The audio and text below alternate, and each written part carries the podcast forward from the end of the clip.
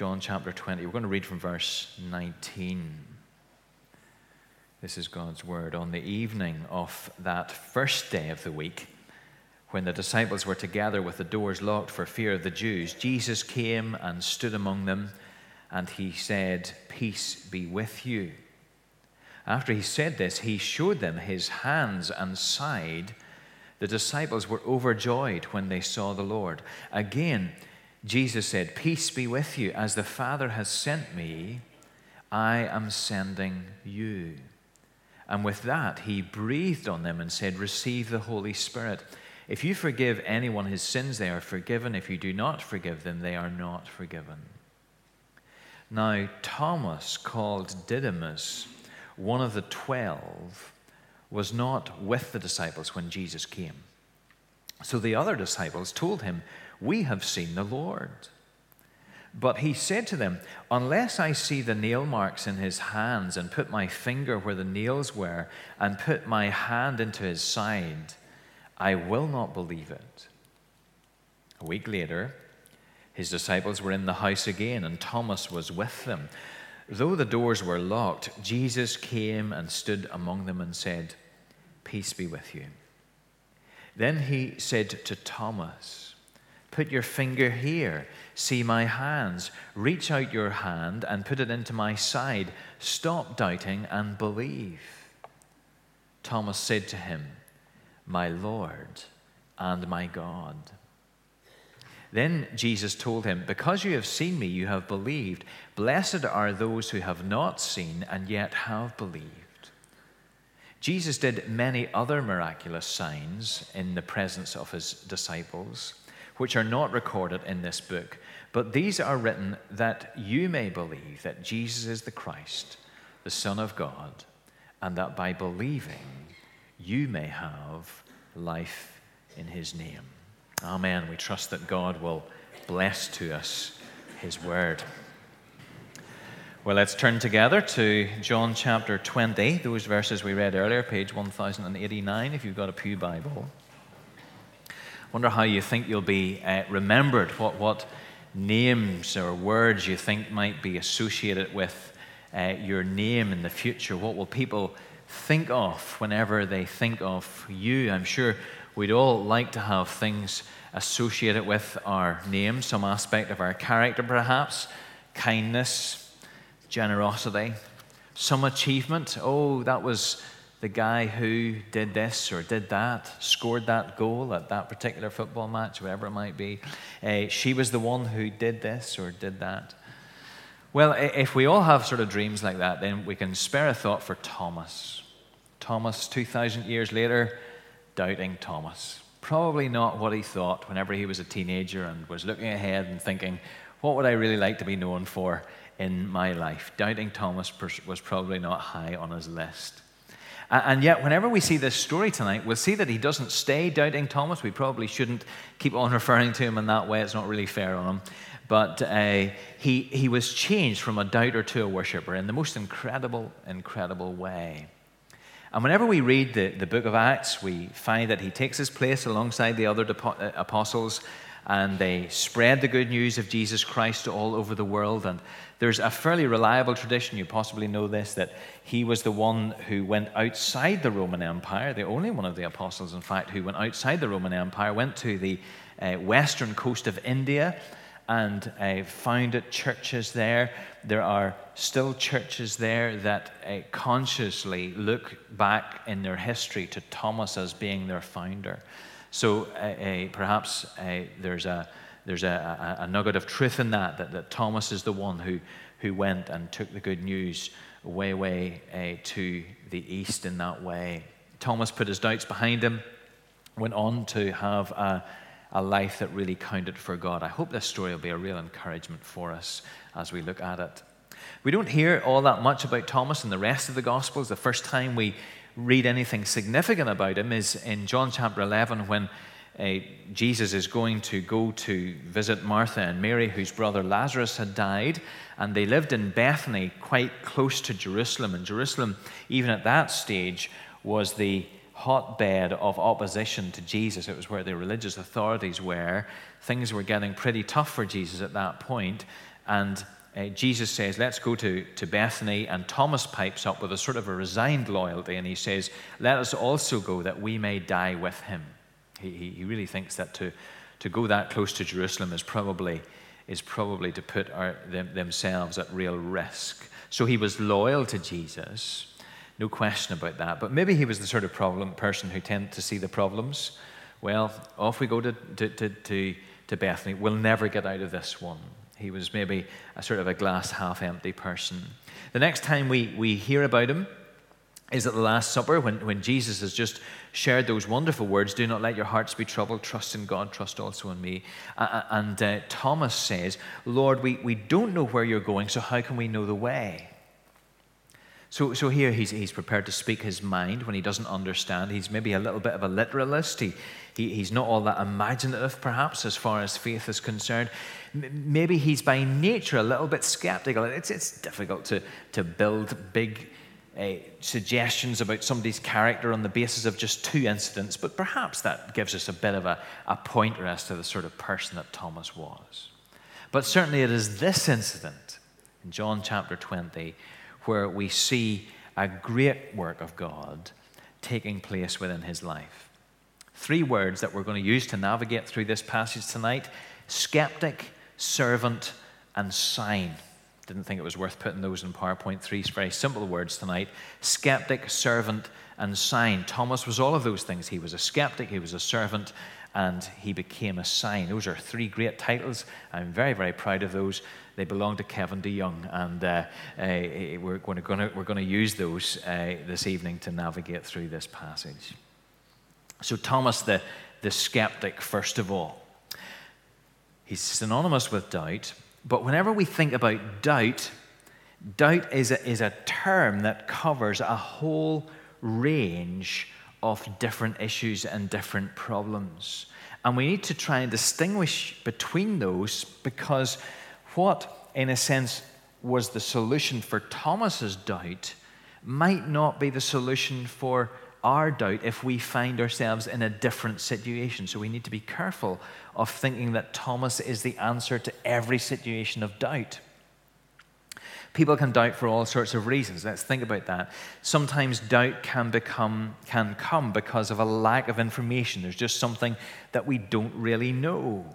So someone is unaware of a particular aspect of Christian truth and they find themselves very unsure. I, I think, for example, of a young person 20 years ago who, who uh, was really quite agitated about a certain issue and, and, and, spoke to me about it. And, and he said, You know, I, I'm really quite worried that, that if I confess my sin and and, and, then I, I sin again and I die before I confess that sin, What's going to happen to me? And we were able to explain how God's forgiveness in Christ's work, God forgives sins past, present, and future. And, and even those sins, that, sins that we confess are, are only a small part of what we're forgiven for. And so, whenever we are saved, we are saved in, in totality and so on. And he could be assured. So, his doubts were, were, were solved, as it were, by information, by someone explaining the way of God more adequately to him. Some of our doubts can be addressed like that. Sometimes, our doubts come as a result of what Don Carson, as he speaks about this, what Don Carson calls rites of passage. So, especially a young person who grows up in a Christian home, this has been the case for, for I know some of us. A young person grows up in a Christian home and they believe from their early days, and then maybe at a stage in, in late school or later teens or after that, the faith that once seemed so clear to them starts to become a little bit more clouded. It, all sorts of questions start to arise. And they wrestle with the basic question do I believe this because my parents believed it? Or do I believe it because I believe it? And, and there can be just a, a real struggle there. Is this really mine? And often, not always, but, but often, God's at work in that struggle to drive down faith deep into our hearts personally And, and many people who go through that particular sort of doubt, that rite of passage doubt, end up out the other side of that much more strong and confident and, and really owning uh, that faith. Doesn't mean that we should sit back and, and, and allow that to happen without effort and, and engaging with help and so on with it, but it, it is one of those things that sometimes happens. Sometimes doubt comes as a companion to physical situations illness or exhaustion. You, you remember after Elijah is involved in the great contest on Mount Carmel, he runs ahead of Ahab's chariot. He ends up exhausted.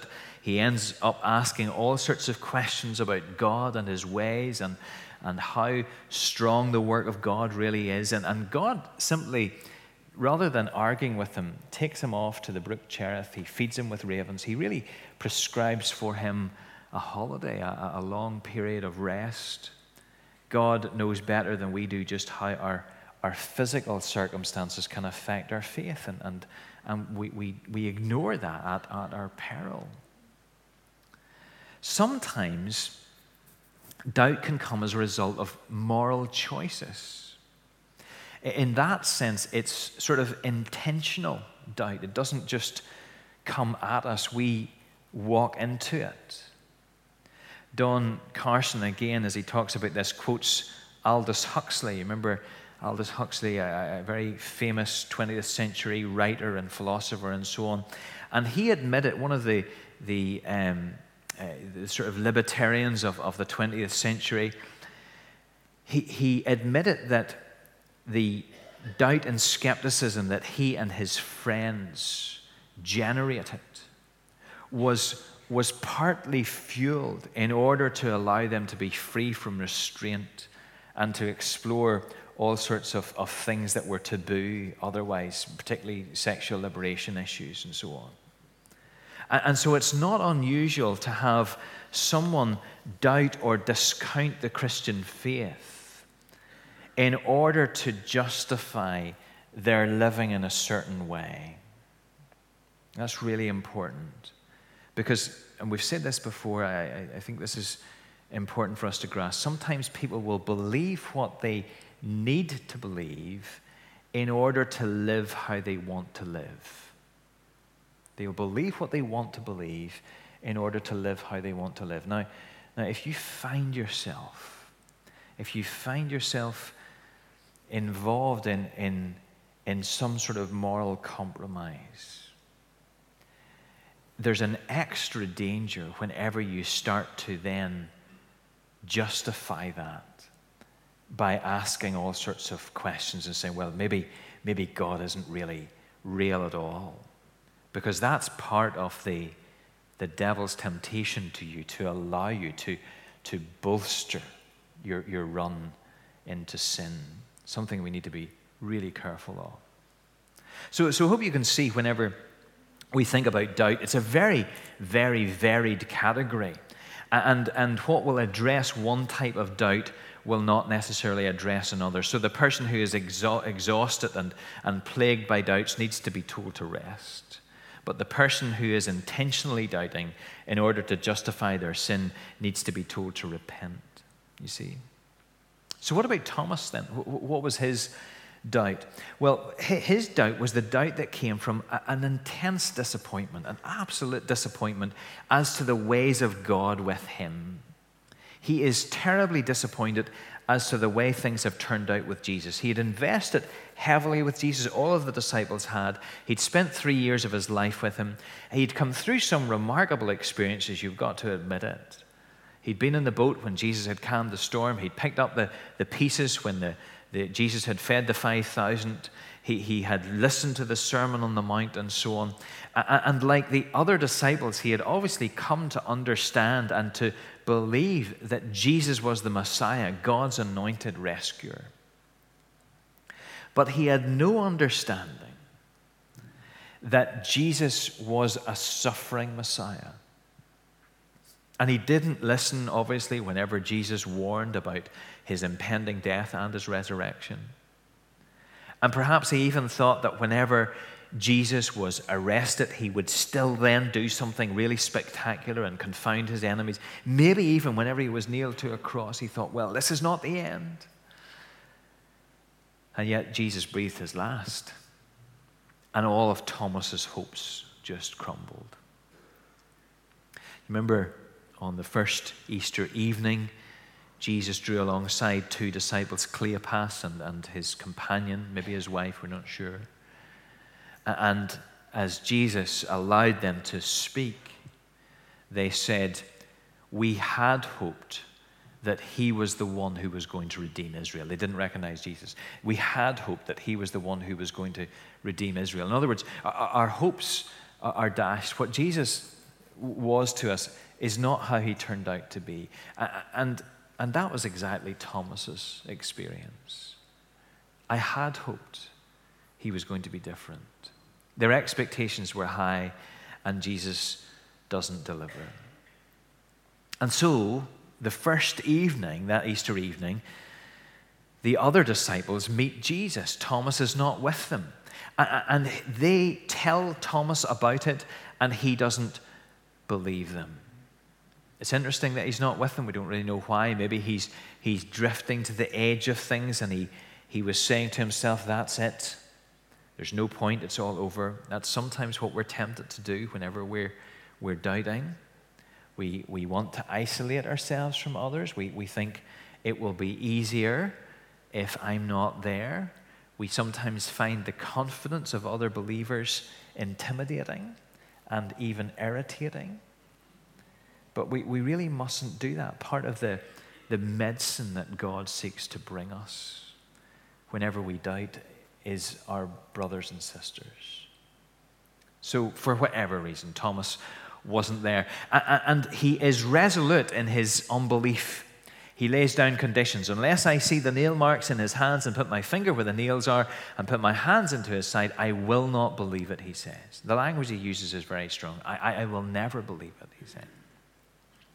Now, he knows these other men. He, he, he knows the woman that Jesus had appeared to, and yet he won't take it from them. He has to see for himself. Thomas the skeptic. Now, maybe, maybe some of us identify with him. Maybe we think, you know, good for you, Thomas. At least you're not to, you're not to fall for a, a, a, BT scam down the phone. You're, you're, you're a real person who looks for evidence. Our, our culture sort of values skepticism, doesn't it, now? Take everything with a pinch of salt. There's other, always another side to the story and so on. Maybe we think, you know, that's somebody that I could get on with. I'd be really comfortable with him. But what we see is that Jesus is not comfortable with where Thomas is. Jesus does not want Thomas to remain a skeptic. He doesn't want him to remain a doubter. He doesn't want him to remain an unbeliever. He has plans to change that. And, don't think, don't think that, that, that if, you, if you are someone who, who who is skeptical, who, who really just thinks, well, you know, I'm never going to get past this. I don't believe that that's God's intention for you. Jesus doesn't want Thomas to remain a skeptic. I will not believe. He brings him to the point where he's a servant. Thomas becomes a worshiper. So the next week, he's with the other disciples. He's obviously not totally given up or cut off his links with them. He continues to meet with the brothers occasionally. And uh, here he is. The doors are locked, and yet Jesus appears. And he knows exactly, this is rather unnerving, isn't it? He knows exactly what Thomas's demands have been. Doesn't need to ask him. So, where are you in all of this, Thomas? How, how do you feel about it all? Doesn't need to do that at all. Jesus knows exactly what Thomas has said. Peace be with you. Then he said to Thomas, first person he seems to address within the room after the general greeting, Put your finger here, see my hands, reach out your hand and put it into my side. Stop doubting and believe. It's really, don't be unbelieving, but be believing. The ESV translates it slightly better. Don't know what you think. Do you think that Thomas actually does it? Doesn't tell us, does it? Jesus tells him to put his hands into his side and so on. but I'm not sure that he does. Remember, we've said that part of John's gospel here is to emphasize seeing, seeing and believing. So, so I think maybe the hint is that Thomas says what he says without touching Jesus. He, he goes back on his own conditions. But, but what he says is highly significant. Thomas says to him, My Lord and my God. So he's ascribing to Jesus divinity. He's saying, You are Lord and you are God. You're my Lord and you're my God. And, and really important here, notice that Jesus does not protest at this. He doesn't say, Oh, that's too far, Thomas. God has really helped me to get where I am. The glory is due to him. He does not say that. Every other time in the Bible, a Jew is treated in some sort of way in which they are, in some way, bowed down before or worshipped or something like that. They, they, they, protest. We actually saw it this morning as, as, as Cornelius falls before Peter. Peter says, Get up, I'm only a man. In Acts 14, Paul and Barnabas are in Lystra, and the people think that they are gods. They're pagan people, and they think that they're gods. And they tear their clothes and they say, Men, why are you doing this? We too are only men, human like you. We are bringing you the good news that you should turn from these worthless things to the living God. You see, that's the normal and right response when a mere man is treated as a God.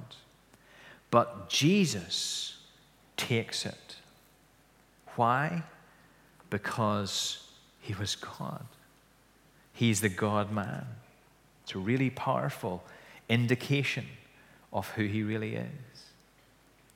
But how does Thomas get to that stage? He sort of jumps over uh, even where the other disciples are. He, he's had a week to think about it. He's turned over, presumably, all these things that Jesus has, has done in his head. He's, he's heard the testimony of the woman and his fellow apostles. It's clear that the tomb is empty. It's all building on him. And now he understands, my Lord and my God. Don Carson, again, really helpfully, suggests that part of what he maybe reflects on is the discussion that he had with him in John 14. It's only a week ago in the upper room. So you remember there, Jesus says, Do not let your hearts be tr- troubled. Trust in God. Trust also in me. In my Father's house are many rooms. If it were not so, I would have told you. I'm going there to prepare a place for you. And if I go to prepare a place for you, I will come and take you to be with me, that you also may be where I am. And Thomas says, Lord, we don't know where you're going. How can we know the way? Now, then, Jesus says, I am the way, the truth, and the life. No one comes to the Father but by me. And then, in a way that we don't often spot, he then says, If you really know me, you will know my Father as well. From now on, you do know him and have seen him. Now, none of the disciples pick up on that. They don't understand. But maybe Thomas is thinking about what does that mean? What does it mean that if you've seen Jesus, you've seen the Father? Does that mean that he's like him somehow? Must mean more than that. Is he saying that he and the Father are one? Is he saying that he is God? You see, he's become a servant, he's a worshiper. From refusing to believe what the other disciples were telling him, he is now leading them in their understanding of who Jesus is. And He's leading us to. And so, you know, do you know what? If, if you're here and you're struggling and you think, all these other Christians, they're, they're so far ahead of me. They've got things so sorted. I, I'm, I'm struggling so much. Could it be that you could leapfrog so many people. And be that person who points others and say, Do you know, have you seen this about Jesus? Do you see why we should be so confident of him? Do you see who he really is? I've come to understand that. God can do that in your life. He's become a servant. But Jesus is not finished with him. Because if that's where it ended, then we would be justified in saying, well, do you know what? I, I struggle too sometimes, but I wish I could have had what Thomas had. If I could do that, then everything would be okay. If I could stick my hands into his side and so on, then I wouldn't doubt. But that's not going to be our experience, is it? Because Jesus isn't on the earth, he's ascended into heaven. And Jesus knows that this is not going to happen for all who would believe after the ascension. They cannot see him like John did, or like the other apostles did, or the other witnesses of the resurrection. So, what's the plan for all these other people? What's the plan for us?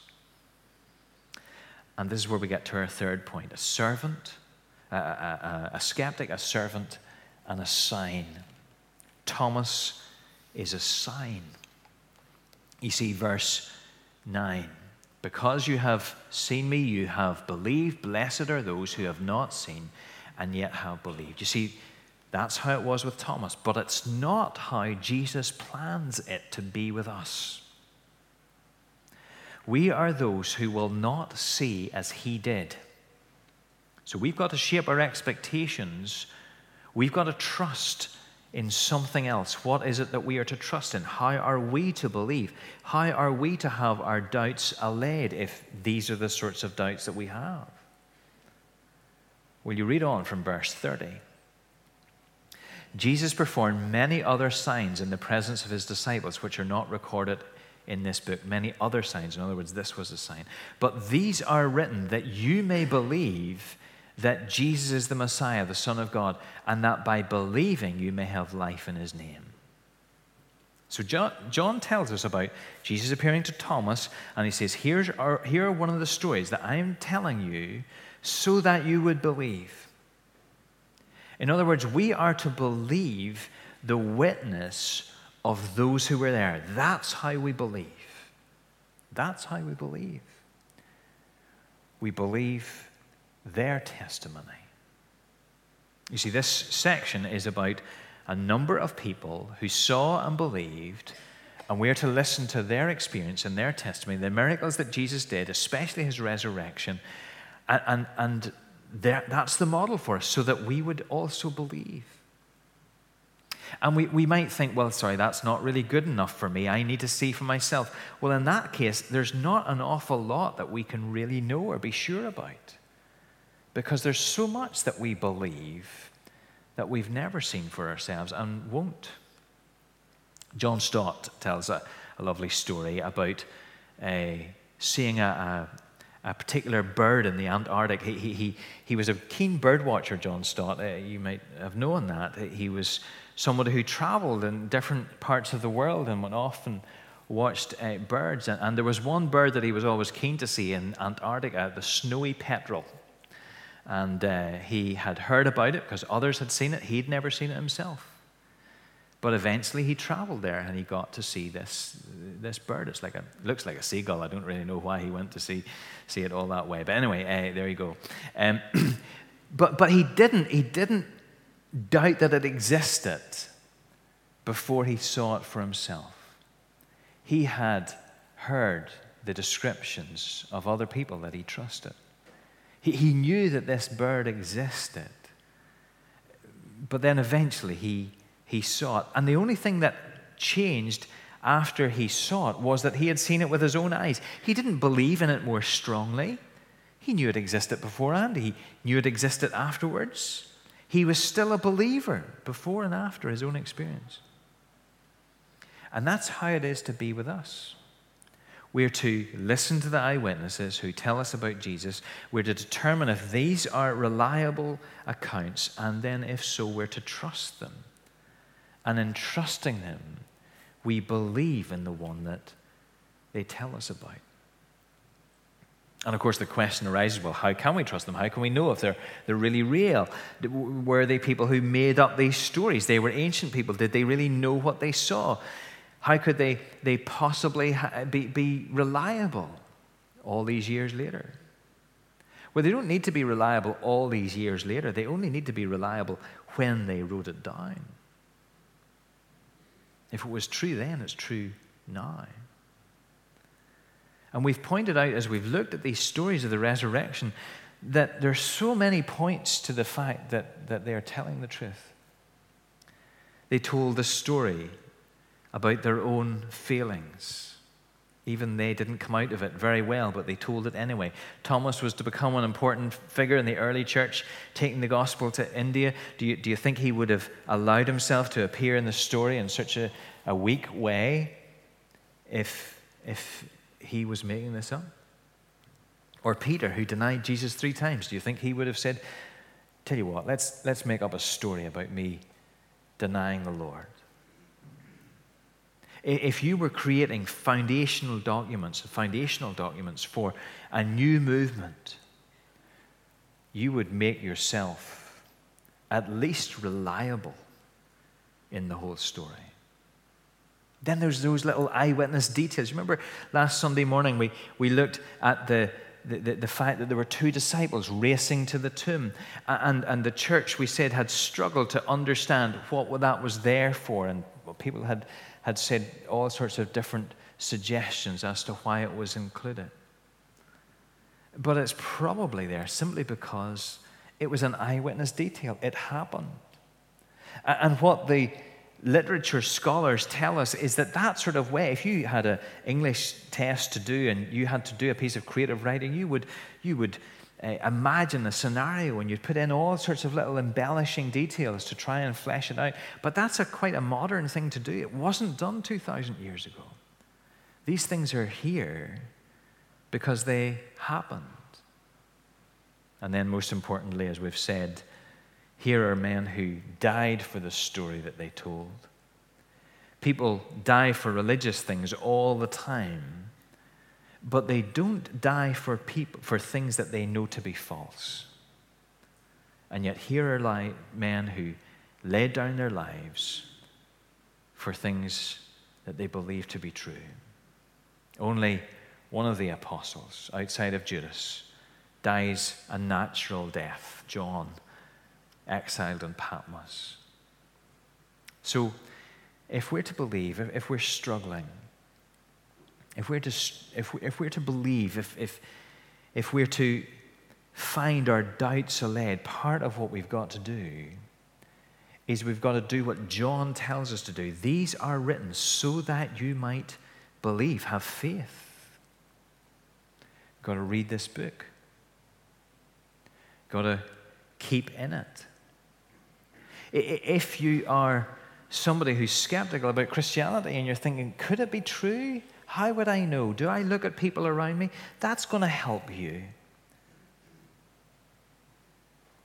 But you've got to also look at this book, engage with its message, allow the stories of those who saw to impact your life.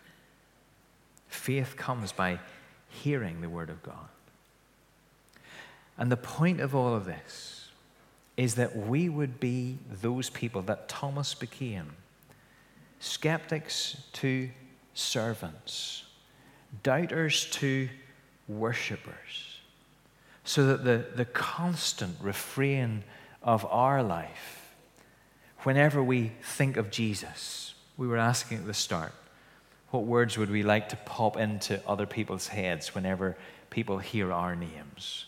Doesn't really matter, does it? But what should come into our heads whenever we hear Jesus?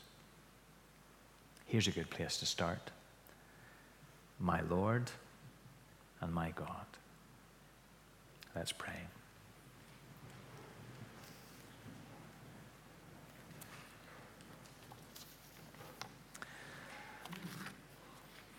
Lord, we, we long to be confident in the position that Thomas came to.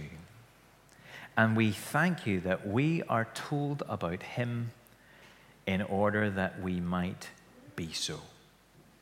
Help each one of us, O Lord, not to doubt, but to confidently say from our hearts, My Lord and my God this day and every day.